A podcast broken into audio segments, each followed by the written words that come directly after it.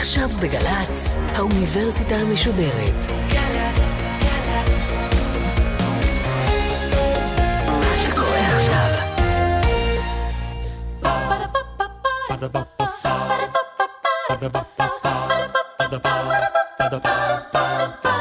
האוניברסיטה המשודרת מציגה מסע סביב רעיון, והסמסטר משחק. והפעם הדוקטור נועה לביא, רכזת החטיבה לתקשורת פוליטית בבית הספר לממשל וחברה, המכללה האקדמית תל אביב-יפו, על תוכניות הריאליטי משחק החיים. עורכת ראשית מאיה גאייר. המרוץ למיליון, מיד מתחילים. המתמודד שיקבל את הכרטיס השני בגמר הגדול של מאסטר שף הוא... מחקר חדש שבדק תוכניות ריאליטי בעולם כולו. המחקר מגלה, יש שורה תחתונה, הוא מגלה מי המדינה שהריאליטי הכי חזק, הכי נצפה. תנחשו איפה. נו, תנחשו איפה. טוב, זה אנחנו כמובן.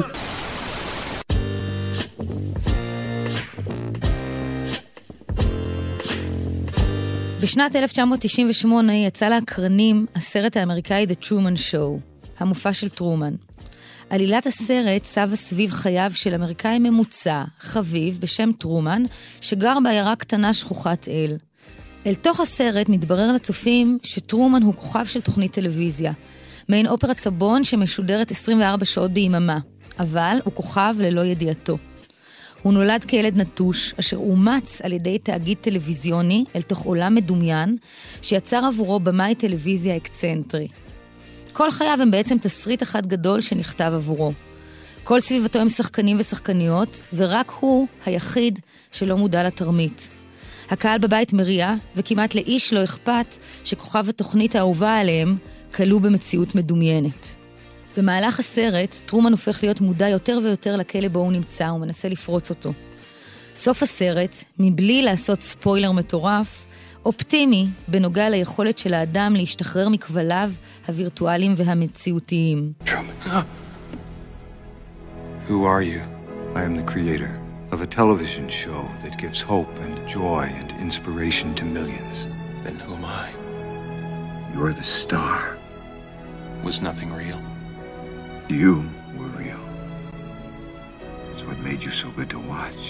טרומן נלחם באלוהים שלו, כשהאלוהים שלו זה בעצם היוצר שמביים אותו, שעובד עבור התאגיד הקפיטליסטי.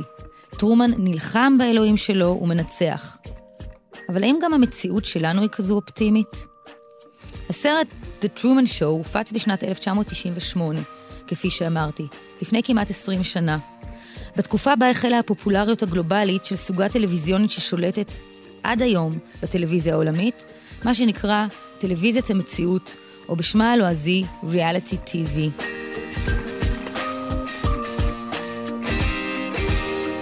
שמי דוקטור נועה לביא, ואני סוציולוגית שמתמחה בלימודי טלוויזיה ותקשורת.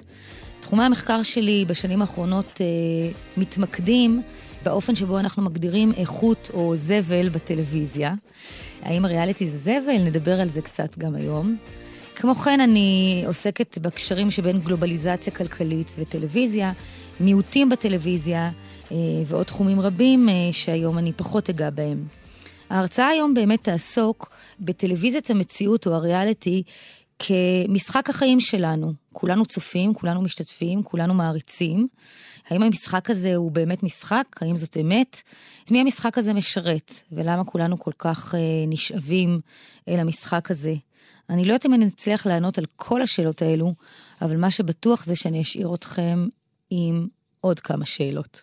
קצת על ההיסטוריה של טלוויזיית המציאות. טלוויזיית המציאות היא תוצר של סוף המאה ה-20, המבטאת שינויים כלכליים גלובליים, שינויים טכנולוגיים ושינויים בשוק הטלוויזיה העולמי, שהתחילו בשנות ה-80 אה, של אותה המאה.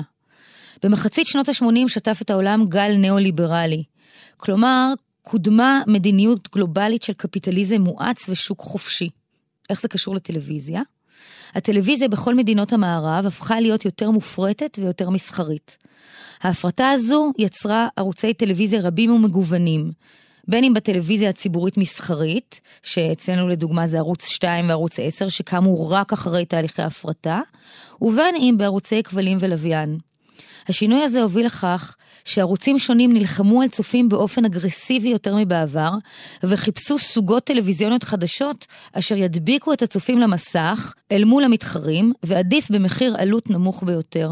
במקביל, שינויים טכנולוגיים אפשרו טכנולוגיית מעקב טלוויזיונית שלא הייתה ידועה קודם, כמו למשל מצלמות זעירות, מיקרופונים קטנים, וכן טכנולוגיות שידור וצילום משוכללות. נוסף על כך, תהליכי גלובליזציה כלכלית ותרבותית והפיכת הטלוויזיה העולמית לטלוויזיה גלובלית, במובן שערוצי כבלים ולוויין מארצות הברית ואירופה, לדוגמה, נקלטו בכל העולם, גרמו לכך שפורמטים טלוויזיוניים שהצליחו במקום אחד על פני הגלובוס, בעיקר באותה תקופה בארצות הברית, אבל גם בדרום אמריקה, אה, ראו ערך טלנובלות, שהצליחו גם מאוד בישראל, עד כדי כך שילדים ישראלים דיברו ספרדית, כן? כל הפורמטים האלו הופצו על פני הגלובוס. כך שבהמשך לחיפוש אחרי פורמטים מצליחים וזולים, עלתה טלוויזיית המציאות הזולה להפקה והנשענת על טכנולוגיות חדישות, והפכה להיות אחת מסוגות הטלוויזיוניות הפופולריות ביותר בעולם המערבי. הסוגה הזאת התגלתה כמושכת קהל בצורה שלא הייתה ידועה קודם. כך כבר בסוף שנות ה-80 החלו תוכניות מציאות ראשונות לעלות לאוויר הטלוויזיוני בארצות הברית ובריטניה. אחת הסנוניות הראשונות הייתה התוכנית האמריקאית קופס, אשר עקבה אחרי שוטרים ושוטרות בעבודתם היומיומית, והציגה לכאורה מעצרים אותנטיים ומציאותיים. בניגוד לדרמות המשטרה המתוסרטות שהיו מאוד פופולריות באותן שנים, כמו בלוז לכחולי המדים, ואחר כך law and order, חוק וסדר. הסדרה קופס התאימה לאווירה בארצות הברית של סוף שנות ה-80, אחרי שלטון ארוך של הנשיא הרפובליקני רונלד רייגן, אשר קידם מדיניות של חוק וסדר. נקודת הפתיחה האמיתית, אם אפשר להשתמש במושג זה בהרצאה הזו של הריאליטי כתופעה גלובלית, סוחפת ומגה פופולרית, היא עלייתה של סדרת הריאליטי הישרדות. מציאות מדומיינת של שורדים על אי בודד, Survivor, הישרדות היא תוכנית מציאות אמריקאית פופולרית המופקת על ידי רשת הטלוויזיה CBS בארצות הברית ומשודרת בתבנית של שתי עונות קצרות, לרוב 14 פרקים ופרק איחוד מדי שנה. התוכנית משודרת מאז מאי 2000. הסדרה הזו סחפה את כל הגלובוס ופורמטים שלה צצו בכל העולם לרבות בישראל. בתוכנית שני שבטים מתמודדים על הישרדותם אה, באי בודד לכאורה, אבל כמובן שיש שם צלמים ומפיקים והכול. ובסופו של דבר זוכה שורד או שורדת אה, שהצליחו לעמוד בכל הקשיים של הטבע ושל ההפקה. אז אם כבר דיברתי על קשיים של טבע ושל הפקה, איך נגדיר באמת טלוויזיית מציאות? אחת ההגדרות של טלוויזיית מציאות היא שזוהי טלוויזיה בה נצפים אנשים רגילים בסיטואציות והתנהגות המוצגות כלא מתוסרטות. מה זאת אומרת מוצגות כלא מתוסרטות? כאן בעצם אה, גלומה איזושהי ביקורת, איזושהי תפיסה לגבי הריאליטי שמוצג כמשהו שהוא לאו דווקא באמת הוא. הביקורת האקדמית והפובליציסטית טוענת כי טלוויזיית המציאות לא רק שאינה מתוסרטת, אלא שהיא ערוכה, מגמתית, מציצנית, לא מוסרית, פוגעת בקהל ובמשתתפיה, וכל זה בשל המרדף אחר רייטינג וכסף. ניק קולדרי, חוקר טלוויזיה בריטי בכיר, טוען כי טלוויזיית המציאות היא לא יותר מתיאטרון אימה של ערכים קפיטליסטיים חזיריים. כלומר, אנחנו צופים, לדוגמה, באח הגדול, ומתוך האח הגדול אנחנו לומדים עד כמה חשוב להתחרות אה, אחד בשני ולעשות הכל כדי לנצח. אכן תיאטרון אימה.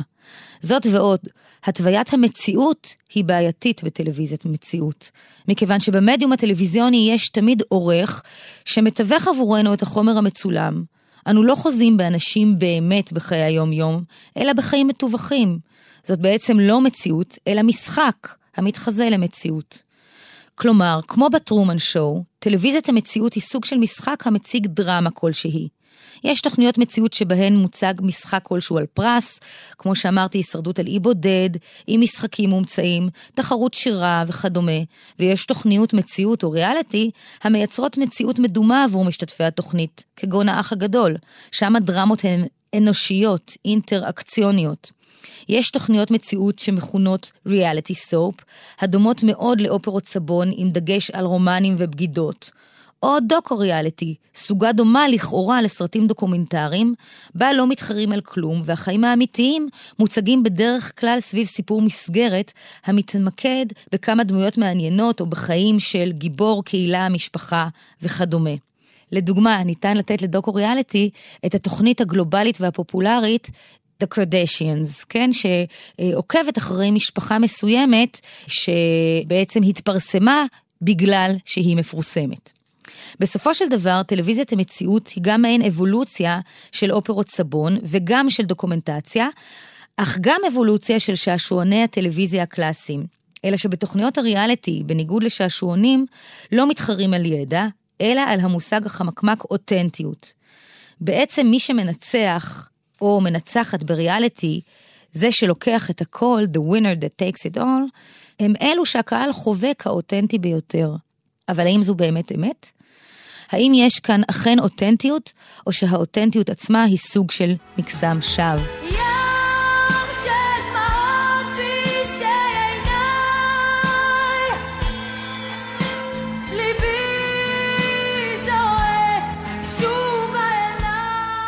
שמענו את נינט טייב, הסינדרלה האולטימטיבית של הריאליטי בישראל מתוך כוכב נולד, תחרות השירה הפופולרית ששודרה מ-2003 עד 2012. כוכב נולד אינה תוכנית המציאות הראשונה שהצליחה בישראל. התוכנית הראשונה הייתה "קחי אותי שרון", אדפטציה של הפורמט האמריקאי של הרווק או הרווקה. זאת שרון. בקיץ הזה, 15 גברים יעשו הכל כדי לזכות בליבה. עכשיו שרון חייבת לבחור את הגבר של חייה. קחי אותי שרון. במרכז התוכנית קחי אותי שרון הייתה רווקה בשם שרון, שלא הייתה בכלל סינדרלה מהפריפריה כמו שאנחנו אוהבים היום, אלא דיילת לשעבר ממרכז הארץ, שלדבריה רק רצתה לזכות בדירת הפרס אשר הוצעה לה. הפרס עצמו היה רק לשנה דרך אגב. בתוכנית היו אלמנטים של אופרת סבון שכללו התאהבויות ורומנטיקה, ואלמנטים של שעשועון, מאחר ששרון ניפתה בסוף כל תוכנית את אחד המתמודדים על ליבה. האם שרון הייתה אותנטית, או שיחקה התאהבות בבחור אותו בחרה בסוף התוכנית? האם נינת שיחקה את הסינדרלה מהפריפריה? האם שתיהן היו אותנטיות? התשובה היא כן ולא. כמו בכל סוגה תקשורתית ארוכה, הסיפור ממוסגר בצורה כלשהי. המסגור אינו שקרי לחלוטין, אבל המסגור היא פרקטיקה, פרקטיקת עריכה שמדירה חלקים מסוימים של הסיפור. במקרה שלנו, מדירה חלקים מסוימים של המציאות, במרכאות, לטובת חלקים אחרים. נינט טייב, לדוגמה, הייתה חיילת צעירה וחובבת מוזיקת רוק, שהוצגה בגמר התוכנית כמאמי לאומית, וביצעה שיר של זוהר ארגוב, האהוב על ידי רוב החברה בישראל, כי זה מה שיעצו לה האורחים והיוצרים של התוכנית. נינט של שנת 2016 מנסה עד היום להתנער מאותה תדמית מאמי לאומית שדבקה בה, ומקליטה שירים ויוצרת מוזיקה שונה לחלוטין מאותה תדמית לכאורה אותנטית שבזכותה היא זכתה. בהמשך לכך, במקרים רבים, מתמודדי מציאות שיוצאים מהתוכניות בהם הם היו כלואים, ורואים את האופן בו ההתנהגות שלהם מוצגה, טוענים שלא כך באמת התנהגו, שאלמנטים מסוימים הובלטו ואחרים נמחקו. וכאן אנו חוזרים לבעייתיות של ההגדרה של מציאות ואותנטיות בטלוויזיית המציאות. כיום גם לקהל כבר ברור שמה שהם רואים זה סוג של משחק ארוך ולא מציאות אותנטית מלאה. גם למתמודדים זה ברור, והם באים די מוכנים מראש. זאת ועוד, סקר דעת קהל שנעשה בסוף שנות האלפיים בישראל, הראה שהקהל הישראלי אמנם צופה בריאליטי בשיעורים גבוהים מאוד, אך במקביל חושב שהסוגה ירודה. כאן מצטרפים הצופים בישראל לרשות השנייה לטלוויזיה ולרדיו בישראל ולדיון הפובליציסטי-עיתונאי סביב סוגת המציאות, אשר כבר ב-2003 כתב עליה רוגל אלפר בעיתון הארץ כי היא מאיימת להשחית את המרקם התרבותי בישראל. בהתאם מוגדרת הסוגה כלא איכותית גם על ידי חוק הרשות השנייה לטלוויזיה ורדיו. הטלוויזיה המסחרית בישראל, שפורצת בסוף שנות ה-90, כפופה לרגולטור, הרשות השנייה לטלוויזיה ולרדיו. הערוץ השני המסחרי החדש, שפרץ ב-1993, אמור היה לממן את עצמו ואת הרשות באמצעות מכירות זמן פרסום. בשל כך פחדו ברשות השנייה שהמסך יהיה מלא בתוכן עתיר רייטינג, אך דל בערך חברתי וחינוכי. בעיני אנשי הרשות השנייה, שמירה על ערכים ותרבות עברית הייתה מטרה עליונה. זה ופלורליזם. אולם, המסך הופצץ בתחילת שנות התשעים בתוכן שנחשב ללא איכותי כמו אופרת סבון ושעשועונים, ותכנים אלו לא תאמו את המטרות של הרשות. לכן בשנת 2000 נוספה תוספת לחוק הרשות השנייה, המגדירה מהי סוגה עילית בטלוויזיה, ומה המחויבות של הזכייניות לגבי סוגה זו. תוספת זו מוחלת גם על תקנות מועצת הכבלים והלוויין. סוגה עילית מוגדרת כמכילת תוכניות דרמה, בעינן גם סדרות דרמה בהמשכים, תעודה, סרטי תעודה מיוחדים ותוכניות מיוחדות. בנוסף, לאחר מאבק משותף עם היוצרים הטלוויזיוניים, קבעה בשנת 2002 הרשות השנייה כללים של נאותות הפקה, המגדירים כמה כסף צריך להיות מושקע בשעת הפקה כדי שהמוצר המוגמר ייחשב כסוגה עילית. נאותות הפקה כסכמה כלכלית הגדירה סוגה עילית כתוצר טלוויזיוני, אשר שעת ההפקה שלו עולה 70% לפחות מהתקציב לשעה לסוגה.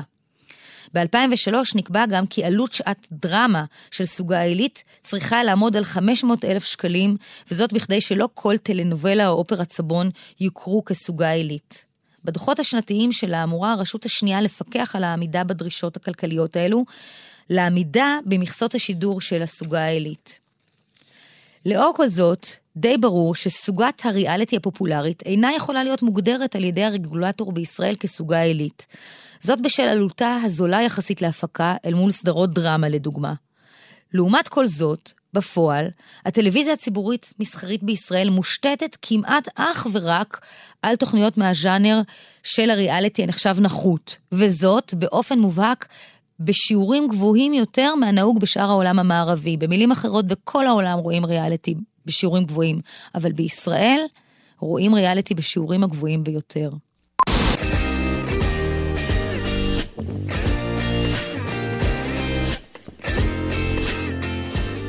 אם כן, מה סוד הקסם של תוכניות המציאות המהוות את הסוגה הטלוויזיונית הפופולרית ביותר בעולם, כשישראל מובילה את העולם המערבי בפופולריות הזו?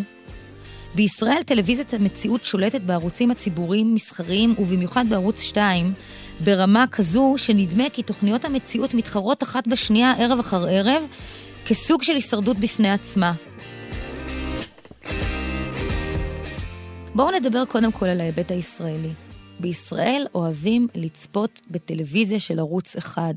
אנו מתברכים היום בפתיחת מערכת השידורים של הטלוויזיה הלימודית לבתי ספר בישראל. אנו מקווים כי מכשיר פלא זה יסייע לנו לשפר את ההישגים בהוראה ובחינוך, כשם שהצליח בכך במדינות אחרות. עד 1993, מ-1968, היה בישראל ערוץ אחד, הערוץ הראשון, וכולם צפו בו ערב-ערב.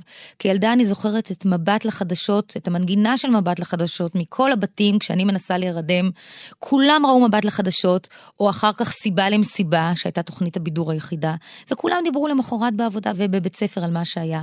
ישראלים אוהבים לראות את אותה טלוויזיה, וזה באופן מובהק בשונה ממדינות אחרות שבהן מלכתחילה אה, הייתה פלורליזציה של ערוצים. אז בואו נלך הלאה מההיבט המאוד ישראלי להסברים הכלליים יותר. טלוויזיית המציאות היא מציאות מדומיינת ואסקפיסטית, אשר נותנת לצופיה אשליה של בחירה דמוקרטית. לצופים נדמה שהם משפיעים על בחירות מאוד מאוד חשובות.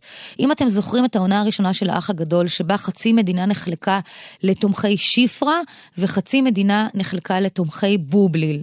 כששיפרה זכתה, אנשים צעקו יש בבתים מסביבי במרכז תל אביב, כאילו היה מהפך פוליטי.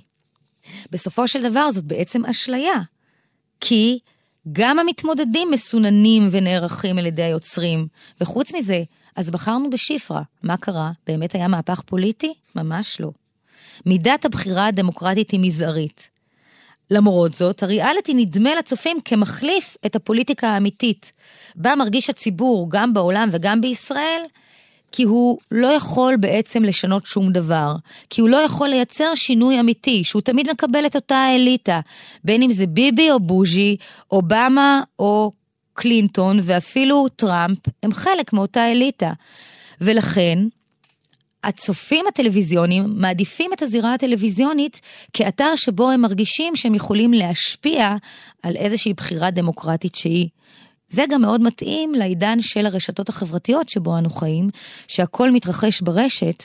כלומר, הריאליטי והרשתות החברתיות הן חלק מאותו תהליך של בריחה למציאות מדומיינת, בה יש לפרט הרגשת שליטה. וזה באיזשהו אופן מצמצם בסופו של דבר את המעורבות הפוליטית האקטיבית של אזרחים ואזרחיות רבים. הם עושים לייק ו attending להפגנה ברשת חברתית, הם מצביעים בריאליטי, אבל שיעורי ההצבעה בבחירות הממוסדות הולכים ומצטמצמים בעולם, ומחקרים מראים שיש קשר בין הדברים. הסבר נוסף לפופולריות. כמו שאמרתי, תרבות המציאות מתאימה גם לעידן הרשתות החברתיות. והתרבות הזו היא תרבות של המלכת מלכים וסגידה. וניתן לראות את הסממנים הללו גם בתרבות הפוליטית והעולמית בישראל. רק לאחרונה קם בישראל צבא סביב מתמודד באח הגדול, צבא האמת של שי חי. נלחמים! למען מי? שי חי! ומה שי חי?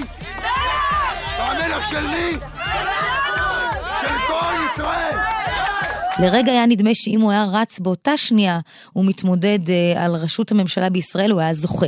אבל כמובן ש-15 שניות התהילה שלו עברו, וכנראה הוא לא יזכה. בכל מקרה, ארדואן, אובמה, ביבי ופוטין, הם כולם מגה סלבריטאים, כמו גיבורי ריאליטי לרגע. הם מגה סלבריטאים שאחריהם עוקבים אנשים ברשתות החברתיות במעין משחק ריאליטי אחד גדול ומעריצים אותם. נוסף על כך, הדמויות הגרוטסקיות לעיתים בריאליטי נותנות לצופים בכל מקום הרגשה שאנחנו בסדר. אנחנו יכולים לשבת מול המסך ולהגיד, אוי, איזה התנהגות איומה. אפשר לצקצק ולהרגיש עליונות אל מול האנשים שמוצגים בטלוויזיה, ולהרגיש שאנחנו תמיד טובים יותר.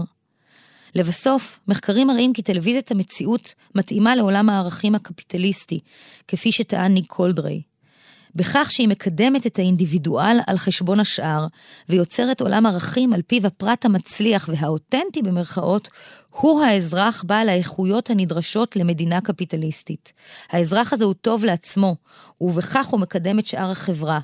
וזו פנטזיה קפיטליסטית ידועה. ועוד נקודה אחת ספציפית לישראל. ישראל היא חברה הנמצאת בסכסוך מתמשך. יש בה מעין חרדה קיומית תמידית הזקוקה להרגעה. הריאליטי הוא סם הרגעה מצוין. זאת מציאות מדומיינת בה האנשים יפים, אין מלחמה, והאוכל מגרה. כוכבי הריאליטי הם אנשים רגילים אשר יכולים לחיות את החיים של העשירים והמפורסמים, ומעניקים תקווה לכולנו, במיוחד לאלו שמודרים באופן תדיר מן האליטה.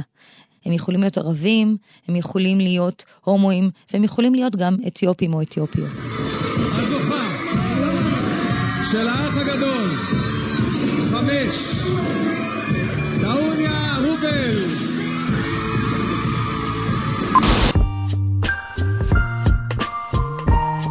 ואולי הריאליטי באמת חותר תחת האליטות הישנות? אנחנו מבקרים את הריאליטי השכם והערב.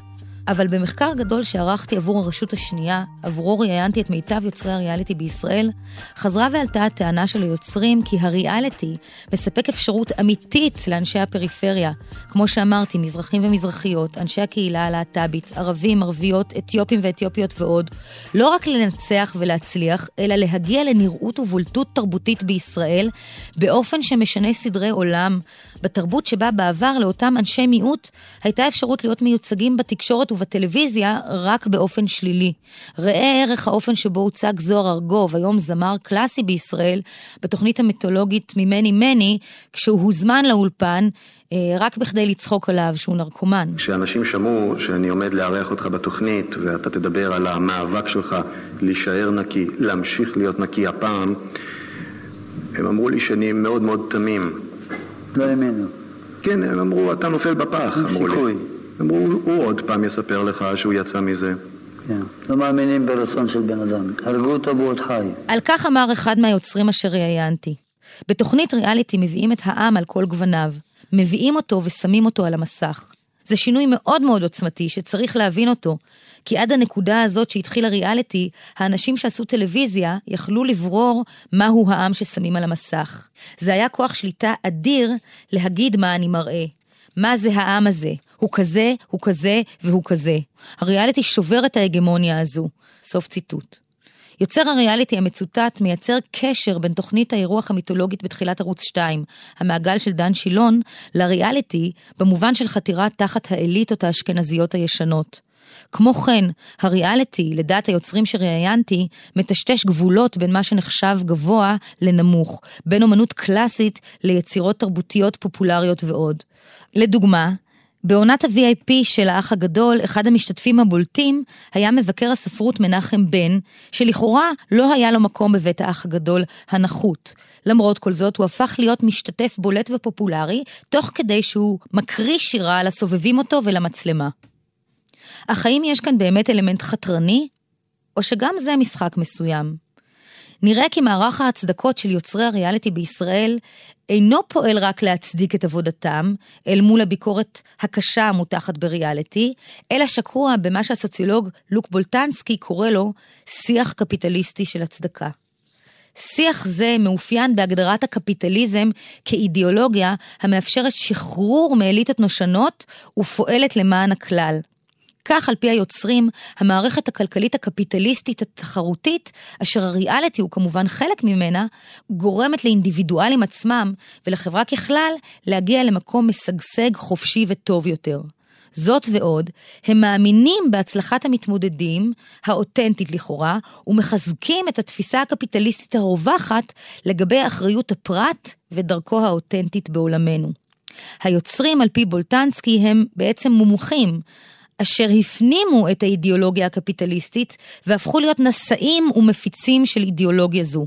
כך מוצדק לא רק הריאליטי כמוסרי, אלא האידיאולוגיה הקפיטליסטית ההגמונית ככלל.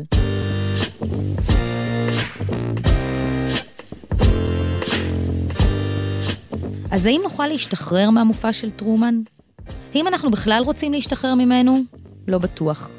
בעידן שבו הטלוויזיה הקלאסית מתחילה להיעלם אל מול האינטרנט, הריאליטי היא סוגה טלוויזיונית המצליחה עדיין להדביק בני אדם למסכים ולערוצים המסחריים הציבוריים, ועל כן נראה שהסוגה תישאר איתנו עוד הרבה זמן. כמו כן, טלוויזיית המציאות משקפת את הפוליטיקה הגלובלית העכשווית ומשעתקת אותה. הטלוויזיה שינתה את פני הפוליטיקה בעולם עוד מימי העימות הטלוויזיוני הראשון בין ריצ'רד ניקסון המזיע לבין ג'ון קנדי הנאה. עובר המסך והרהוט. קנדי נבחר. במקרה הישראלי ניתן לציין את העימות בין פרס לביבי הצעיר ב-1996, בו פרס נראה לחוץ וממעט להביט למצלמה, וביבי שולט באולפן כבכף ידו. אלה היו מתמודדי הריאליטי הראשונים ככל הנראה. כיום הפוליטיקה העולמית נראית כזירת סלבס המתמודדים במשחק ריאליטי גדול אחד כנגד השני. הדוגמה הפולטת לכך היא הצלחתו הגדולה של דונלד טראמפ בבחירות המקדימות בארצות הברית וקבלתו את מועמדות המפלגה הרפובליקנית לנשיאות ארצות הברית. טראמפ בעצמו הוא כוכב תוכנית ריאליטי לשעבר, המתמחה. זו תוכנית אשר חיפשה איש או אשת עסקים צעיר או צעירה, והפרס היה עבודה בתאגיד העסקי של טראמפ המיליונר. טראמפ ממנף את הפופולריות שלו ואת האסטרטגיות של הריאליטי, במובן שהוא מציג את עצמו כאותנטי אמיתי, בניגוד לכל שאר הפוליטיקאים, ולכן גם אמירות גזעניות, שונאות נשים, יהודים, נסלחות לו. כל זה על מזבח האותנטיות לכאורה, אותה אנו מעריצים בשל הריאליטי. בין אם טראמפ יהיה נשיא ארצות הברית או לא, עצם ההצלחה הגדולה שלו מדגימה את האופן שבו משחק הריאליטי הופך להיות משחק החיים שלנו, של החברה האנושית. תחרות, סגידה לכוח ופרסום. כולנו רוצים שהעולם ידע עלינו, להיות מפורסמים, ואם לא אנחנו, אז לפחות שמישהו כזה ישלוט בנו.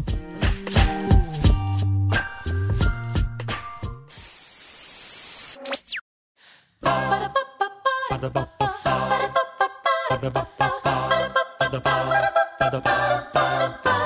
האוניברסיטה המשודרת, מסע סביב רעיון. הדוקטור נועה לביא, רכזת החטיבה לתקשורת פוליטית בבית הספר לממשל וחברה, המכללה האקדמית תל אביב-יפו, על תוכניות הריאליטי משחק החיים. עורכות ומפיקות דרור שדות ואחינועם קפון. ביצוע טכני, נועם נויפלד. מפיקה ראשית אביגיל קוש, מנהלת תוכן מאיה להט קרמן. עורך דיגיטלי נדב הלפרין. האוניברסיטה המשודרת בכל זמן שתרצו, באתר וביישומון של גל"צ וגם בדף הפייסבוק של האוניברסיטה המשודרת.